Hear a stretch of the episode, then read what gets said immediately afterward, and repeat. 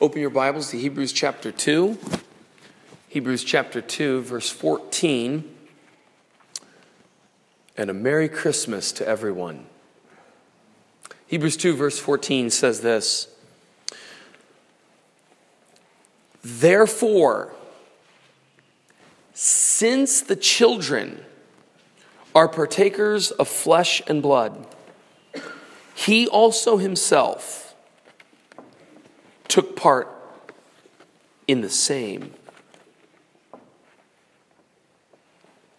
That is our text for this morning. But the verse continues so that through death he might destroy the one who had the power of death, that is the devil. In this passage, we have set before us Christmas and Easter. Does anyone need a Bible this morning? Man, would you like a Bible? In this passage, we have Christmas and Easter put before us. Did you see it in the verse, verse 14? For uh, therefore, since the children are partakers of flesh and blood, he also himself took part in the same. The same what? Flesh and blood. That's Christmas. So that through death, he might destroy the one who had the power of death. That's Easter. Christmas is the holiday where we specially think about the Lord Jesus taking flesh and blood. It is really the most glorious miracle in all the history of the world. So think about this miracle God made the world from nothing. Hebrews 11, verse what? Verse what? Hebrews 11? Hebrews 11, 3. God made the world from nothing. Creation ex nihilo. But a greater miracle is this one that we remember at Christmas. Imagine the waters piled up into a wall, liter upon liter, barrel upon barrel, tank upon tank, stacked up on a wall on either side of you and you're in the middle of an ocean. And two million people walk down the middle of this new made hallway with no roof but two walls. And as you get out on the other side, a massive army, the most well trained, well equipped army in the world, steps onto that sand. And suddenly the hallway becomes a swimming pool. That miracle is nothing compared to this miracle. Or take a man who'd been dead for four days so that he stinks. And with two words, come forth, he suddenly has life inside of him again. This miracle is greater. It's the miracle that we remember at the time of Christmas. It's called in English the incarnation. Do you know what that word means, incarnation? Let me take it apart for you. In the middle is the word carn. Carn. It means flesh. Have you ever heard of a carnivore? That's something that eats meat. So a lion is a carnivore, and a cow is an herbivore. He's going to eat plants. A carnivore is going to eat meat because carn means flesh or meat. Incarn means in the flesh. Incarn. Carn flesh, in, in. Incarnate, in the flesh. The incarnation is the process of being made what? Being made flesh. So when we're at Christmas, we are remembering what? The incarnation. Incarnation. At Christmas time, once a year, Our tradition for thousands of years now, hundreds of years, has been to think about that word incarnation, in fleshness. Now, you are incarnate because you're a human in flesh. But when we say incarnation, we're not merely talking about a man because we see that every day. When we talk about the made fleshness, made meatness, we're talking about something that was not in flesh, in a body, and it became a body. That is what we remember at Christmas. Did you ever think of the book of Hebrews as a Christmas book? I want to change that today. Perhaps you've read Hebrews many times. We were just reading it this past year. What was it, August, I think? While we were reading Hebrews, did you notice all the references to Christmas? This year we memorized many verses from Hebrews, and we memorized several verses that talk about the incarnation. Did you even realize that you're memorizing verses about Christmas? Let's go see them all. Open your Bibles to Hebrews 1, verse 6. Hebrews 1 6. And again, when he brings the first begotten, the firstborn into the world. Did you see that? What does he do to the firstborn? He brings him where? What do you call when the Father brought the Son into the world? That's the incarnation. It's when the Son took on a body. He was made in flesh or in meat. Look at chapter 2, verse 7. Chapter 2, verse 7. You made him for a little while what? Lower than the angels. When was Jesus made lower than the angels? When he became a man, when he was incarnated. Look at chapter 2, verse 9. But we see Jesus just in case you're not sure who that was, we see Jesus who was made for a little while what? That's Christmas again. The author can't stop talking about Christmas. Look at 214. 214, where we were at just now. Therefore, since the children are partakers of flesh and blood, he also partook of the same. The same what? When someone takes flesh, we call that an incarnation. There's Christmas again in verse 14. Look at verse 16. Can you see Christmas in verse 16? Chapter 2, verse 16.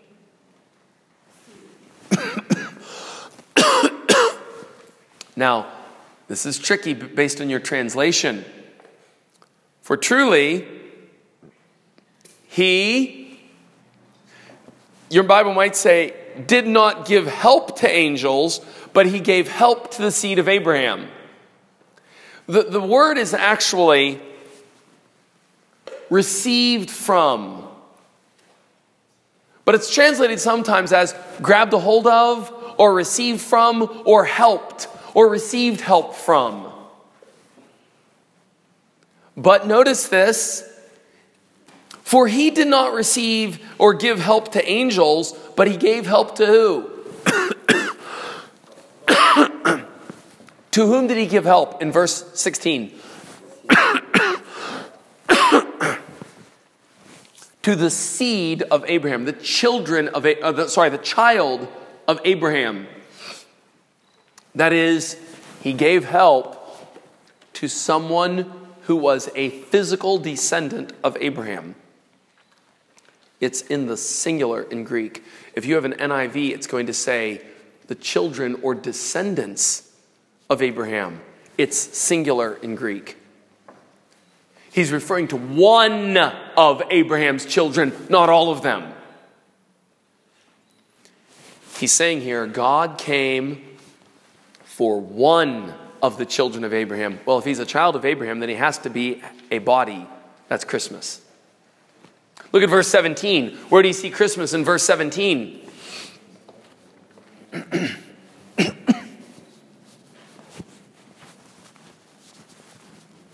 Where do you see Christmas in verse 17? made like his brothers.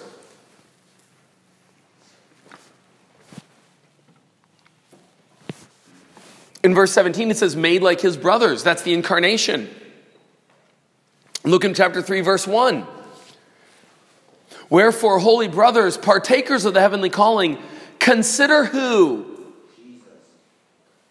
The apostle and high priest of our profession. The apostle, do you see the word apostle in chapter 3, verse 1? That word apostle in Greek means sent one. Apostle is actually a transliteration. That means if, if you read in Greek, it'll say the word apostle. That's, that's what apostolos. It's not a translation, it's a transliteration. What does the word apostle mean? It means someone who is sent. Ichangan murmiwa. Kachvenda orumiwaho. Min? Murmiwa, Jafana. Same thing, murmiwa. Venda Tsonga, maybe in Shona. What is it in Shona? Mutum. The one who is sent. In chapter 3, verse 1, it says, Jesus is the one who was sent. That is the Father sending the Son. Now, when did the Father send the Son? At Christmas, or we remember it at Christmas. What just happened is I just showed you at least seven verses in the first three pages of the book of Hebrews, and there are more that talk about Christmas or, the, or what we remember at Christmas, the incarnation. This book does not want us to forget what is happening when Jesus took flesh. And I would say to you that the reason he talks about Christmas so much is because Christmas is the link, the incarnation is the link between everything that happened in eternity past and the salvation of the children whom the Father gave to the Son. Did you hear that? Pay attention. In the past, there were these great plans, and in the future, there's this great salvation. How do the plans and the salvation get connected together? And the answer is the incarnation. This is certainly worth one day of 365. It might be worth one month in 365. And so today, I want to preach to you on the importance of the incarnation. I want to tell you three reasons why you need a full day to think about what's happening here. I want to I want to convince you today that Christmas is very important. I want to encourage you to think about this doctrine and to do something in your life so that the incarnation is something that you are wondering and amazed at. So let, you, let me give you today three reasons to think about the incarnation. Number one, it's right here in the context. In verse 14, it says, therefore. Do you see the word therefore? Everyone look down in your Bibles. You see the word therefore? If you have a King James or a New King James, it'll be inasmuch. Well, that's going to point us backward. So the very the very first word of verse 14 is our first point. Therefore, well, what for? Oh, go back to verse 13. Something's happening in verse 13. There's a conversation going on. And again, I will put my trust in him. And again, behold, I and the children which God has given me. Someone's talking in verse 13. Who's talking in verse 13? I will put my trust in him. Someone's talking there. I and the children which God has given me. He's talking about an agreement because this, this speaker says, God has promised something to me. Well, what was promised? Look back in the context. Look in verse 9. The speaker is the one who is made lower than angels. Look, look in your Bible, chapter 2, verse 9.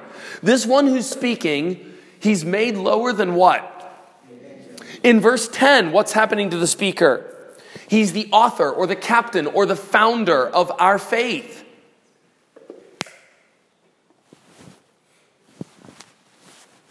Look in your Bibles in verse 12. What is happening to the speaker? He's singing praise to Jehovah in verse 12.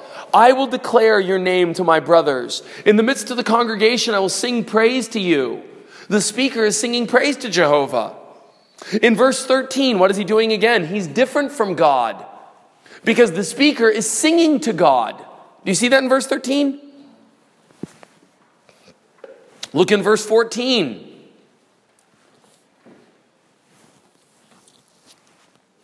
In verse 14, this same man is going to take flesh and blood in order to die. What you have here is that there's a speaker talking to God. And notice now that they come to an agreement. What is this agreement? In verse 13, there's an agreement that the Father will give the speaker what? Children. children. John 17, verse 6.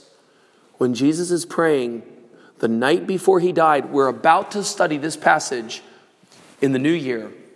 When we get to the book of John, chapter 17, in John 17, verse 6, it says, I have manifested your name to the men whom you gave me out of the world. They were yours and you gave them to me. Do you see? The Father went through the world and he chose certain men. When did he do it?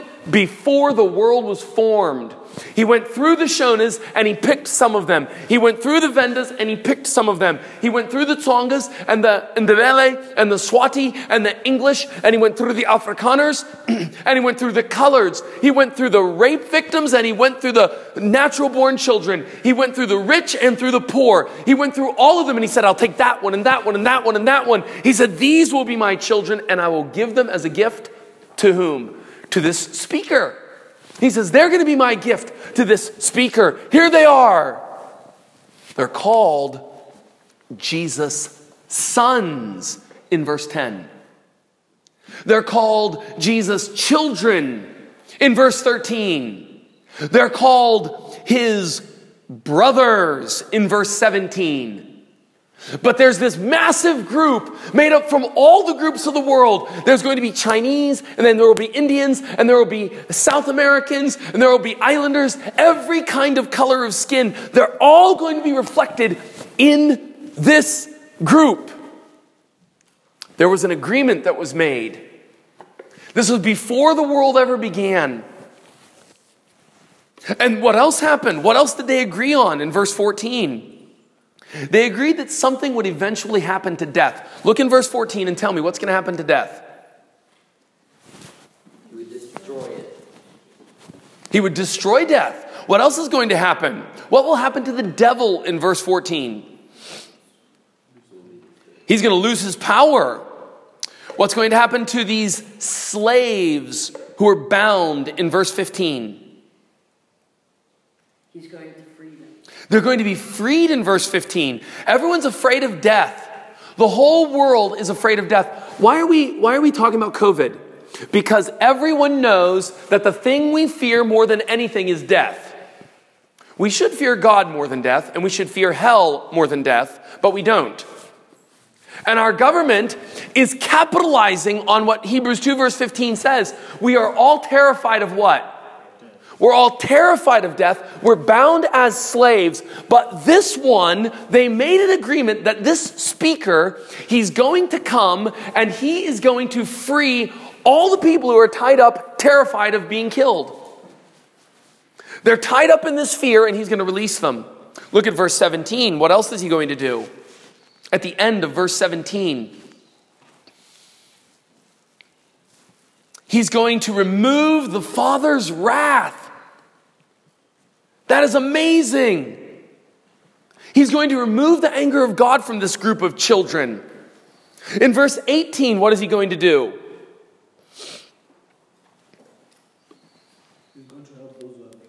He's going to help his children. So not only does he take the wrath away, but as they're going through life, they're going to be tempted. You have believed on Jesus, but now you go in your life and you find yourself tempted with anger and fear and loving the world. You find yourself tempted with prayerlessness and exhaustion, and you find yourself tempted with lust and so many things. And He's going to help you. These are six things in the context that the Father and the Son agreed on before the world was formed. If you came here today and you said, Well, what can I learn? Maybe you think you're advanced in theology. That's wonderful. Here's something you can learn from today's passage that maybe you never knew. There are six things in Hebrews 2 that were agreed on between the Father and the Son. Mark those in your Bible. Put a number down one, two, three, four, five, six, so that you won't forget them. Do you need a pen? Mark those in your Bible so you won't forget. What are the six things that the Father and the Son agreed upon? Now, now we come to the point in verse 14. What's the first word of verse 14? Therefore. Therefore is the first word in verse 14. Oh, based on that agreement, based on all of those promises, the Son is going to do those things. The Father appointed him to do those things. The Son agreed to do those things. How's it ever going to happen? Answer verse 14 The children have flesh and blood, so the Son will take the same. He's going to take the same in order to produce this amazing effect. The children live in bodies. They have sinned and angered their creator. There's a great distance between the children and their creator. But the creator is actually going to come down to the children to do those six things. That's why we think about Christmas. The reason we have Christmas is so that we won't forget those six things that were promised before the world. You never knew about those six things. Those six things were hidden, they were the mystery, but those six things are revealed in the new covenant. Those six things are revealed in the church. What you are supposed to be doing every Sunday is studying something about those six things so that your eyes are becoming opened because the whole world lies in darkness and they don't know about those six things. If you can come to church and not learn something about those six things, not have your eyes brought back to that eternal counsel and how the Son is fulfilling it, something's wrong. You're either at a bad church or you're not paying any attention or you're coming with a wrong motive.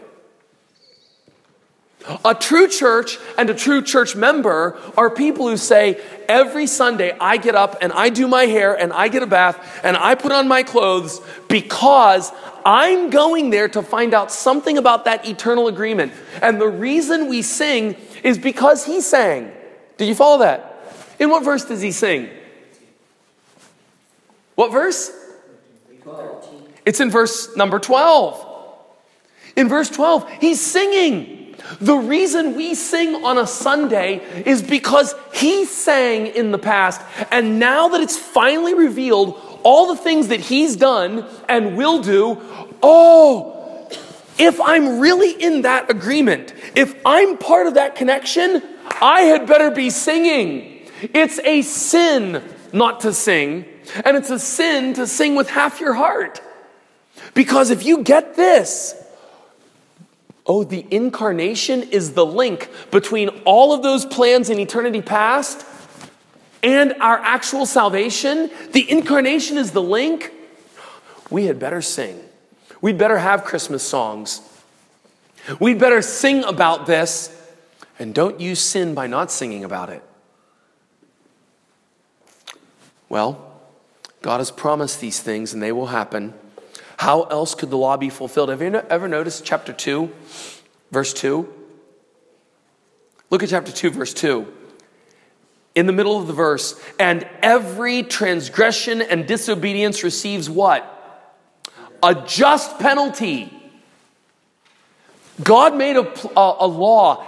Every sin will receive a just penalty.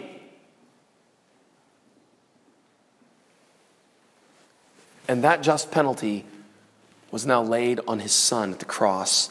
So the incarnation is the answer to all these questions.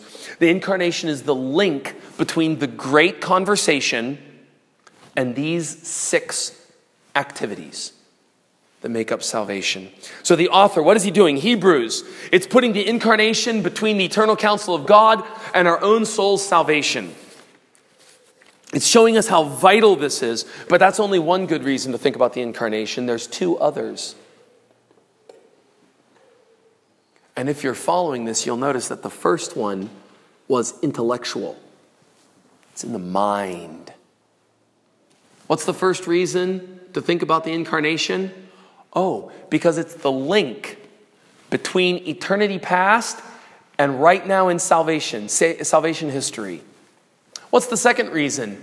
Because the incarnation is an inconceivable mystery, miracle. Inconceivable means you cannot think of it.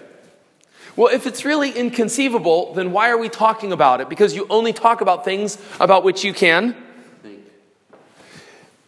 Inconceivable means you cannot completely think about it.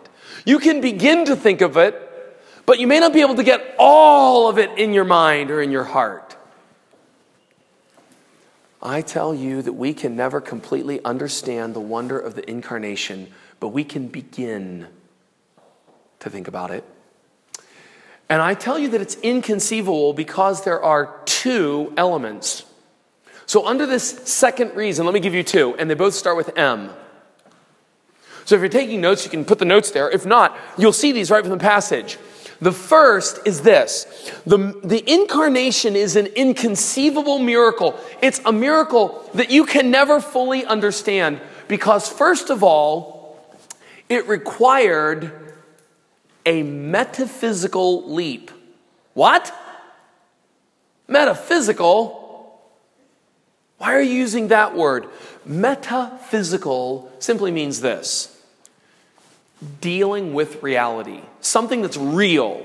Now, you know what reality is, right? Touch your arm. Can you touch your arm? Is that real? Do you have an arm? Yes. Do you have ears and a face and a body? Are you real? Well, we know that.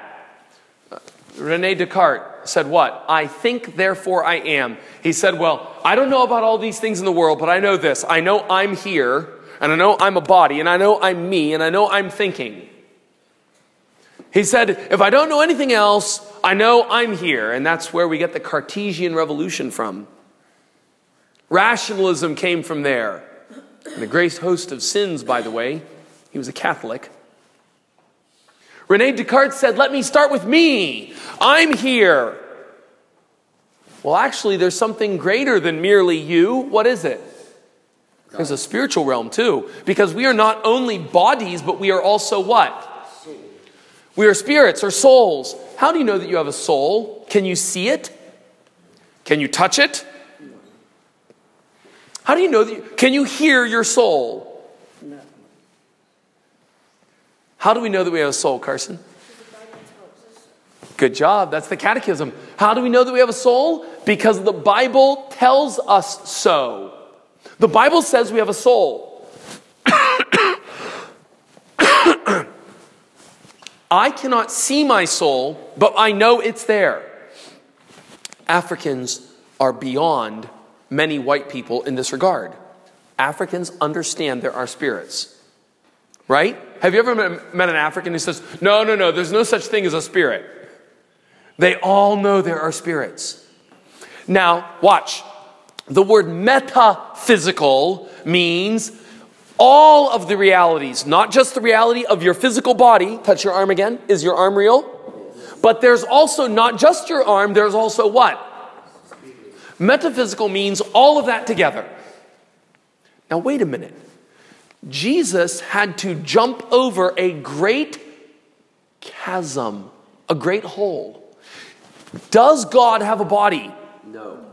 No, God does not have a body, John chapter 4. God is a spirit, and those who worship him worship him in spirit and truth because he does not have a body like man. You can't see him with your eyes. Does the Son, I'm sorry, did did, did the Son have a body back when the Father and the Son were talking and they made these six agreements? When they made this agreement and said, I will do this, I will do this, I will do this, when the Son said six times, I will do that, did the Son at that time have a body? No. So now the Son is going to have to leap out of the spiritual reality, which is very real. He's going to actually have to come down into a physical reality. Is that difficult? Well, we can't even clearly think about what an angel is. Why? Because the angels are so far from us. A few weeks ago, I preached on Ezekiel chapter 1, and most of the sermon was trying to explain what is it like to be an angel. And we were all amazed. What is this? This is amazing. They're, they're lightning pulsing through their bodies. They have bronze uh, color. They have blue color. They're shooting out lightning bolts. There's fire all around them. They have wheels and rings and rims that are circling and rotating. They're flying. They have four faces. They have an animal face and a human face. And they talk like water. You can't even imagine what it's like to be an angel. Well, how do you think an angel feels about being you? Jesus had to leap that great gap. And it was a great gap. Have you ever pondered the fact that we, we can't even think clearly about what it means to be an angel? So, what do we say? What is, what is spirit in Tsonga? Moya. What is it in Venda? Muya. What is wind? Same word. Spirit, soul, wind, air. Same word. And it's the same thing for Greek. Pneuma. That's pneuma. It's breath. But it's also spirit. The Holy Spirit is the holy breath. We can't even conceive of angels, so we just say, okay, it's kind of like air. It's invisible and but it's somehow moving. Jesus has to cross that great chasm, and he did. And when he was made, chapter 2, verse 7 says, he was made lower than what? When he was made lower than angels, why would it say lower than angels? Because spirits are not bound by certain things. You are bound by many, many things. You're tied up, you're a slave. Tell me some things that bind you up. Time. Time binds you. You go about 12 hours, and then you have to do what? Sleep. You have to sleep, or you have to eat, or a great many other things that you have to do. Your body will force you to rest in many different ways. You've got to eat. You've got to sleep. You've got to do this. You've got to do this. You're bound. Your body requires it. Angels aren't required. They don't have to sleep. They don't have to eat. We speak of angels' food, but there is no angels' food. They don't eat, they don't sleep, they're not tired. Which is why when we pray in the Lord's Prayer um, that God's will will be done on earth as it is in heaven, we pray that we would serve God without being tired, just like the angels. We get tired so quickly, don't we? Before the sermon's done, you're, oh, I need to go home and get a nap. I'm too tired to come back Sunday night. We get tired very quickly. Angels don't get tired. Jesus, as a spirit, says, I'm going to bind myself with being tired, which he laid down to sleep. I'm going to bind myself with being hungry. He made food and got hungry. I'm going in John chapter 4, it says he sent off the disciples to get lunch. He was hungry because he allowed himself to be bound by a body. He was bound in space, but worst of all, he was made lower than the angels because he was brought near in connection and space to sin and sinners. He was called the friend of sinners in the book of Matthew and again in Luke.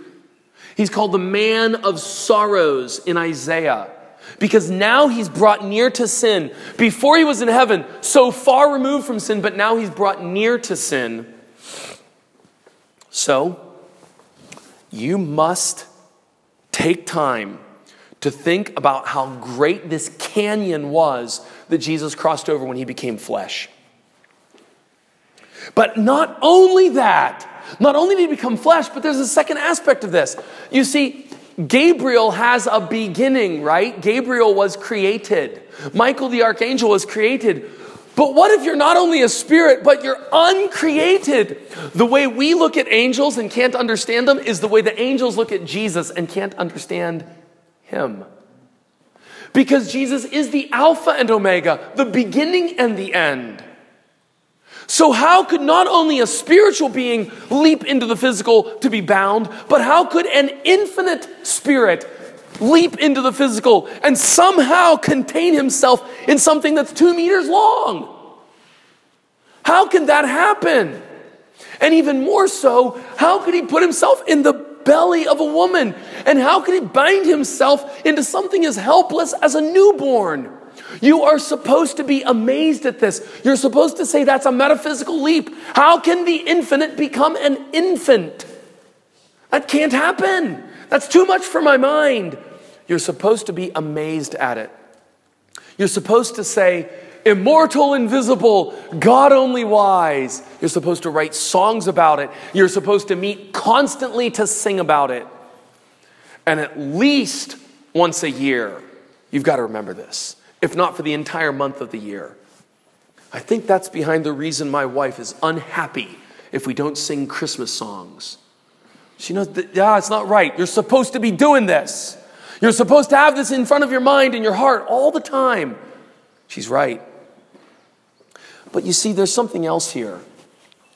There is a moral leap as well. Our Lord Jesus not only leapt across this massive canyon when he took flesh by coming from the side of the angels. But there's something else. Our Lord Jesus leapt across a moral gap. What is the moral gap? It's this Satan has a horrifying connection to the world.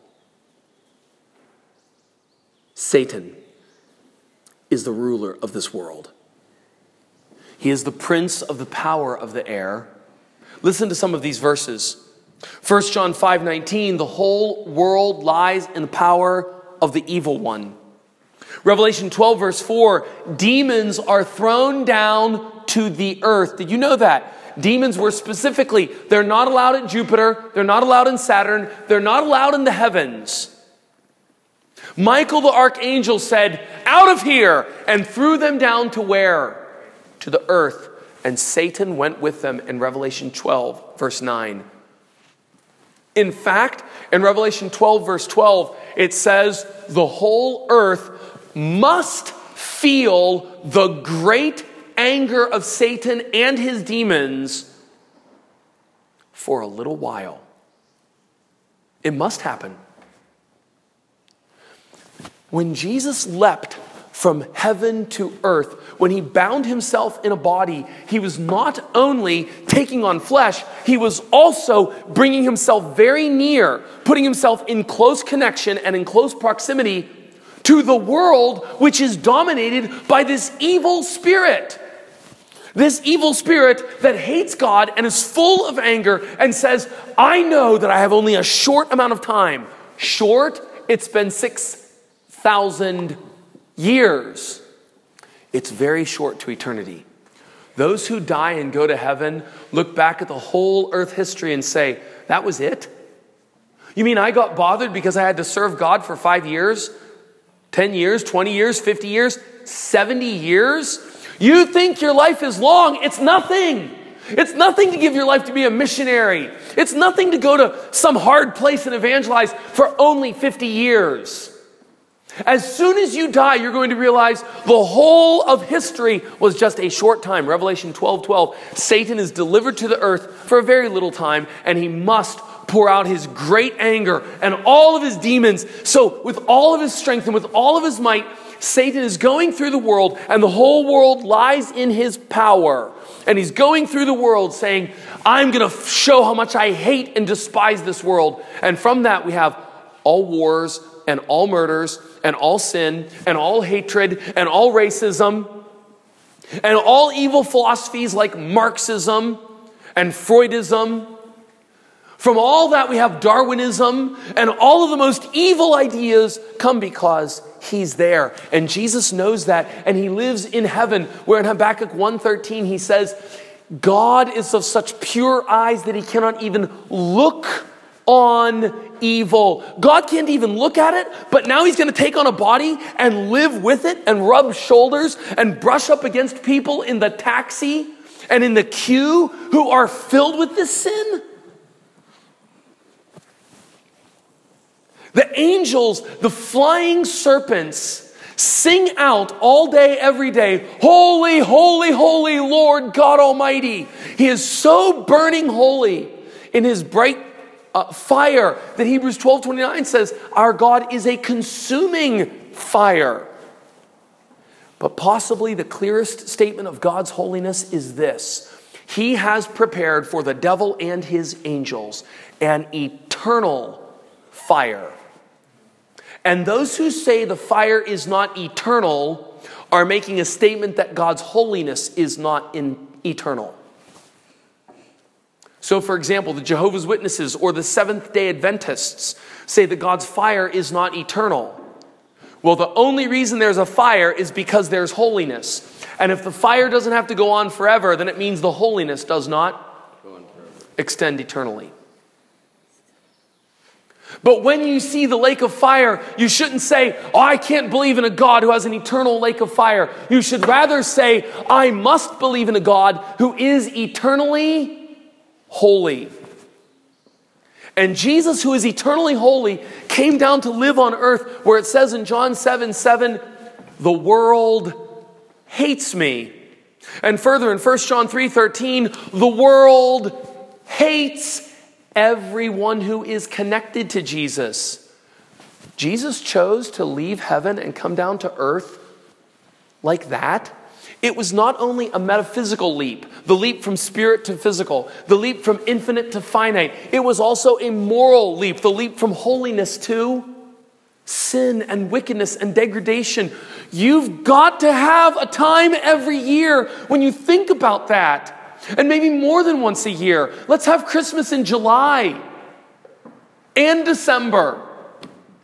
There needs to be Christmas constantly because the whole world needs to be thinking about these amazing ideas and concepts.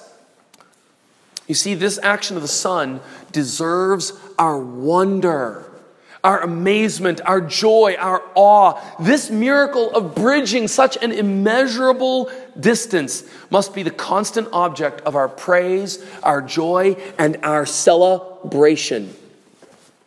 We must be celebrating. And we must be silent in our adoration. We must have time for singing, and there must be time for quiet, silent adoration. Friends, I've covered two of these amazing reasons to love the incarnation. I don't want to rush the third one because it's, it's even greater than the first two.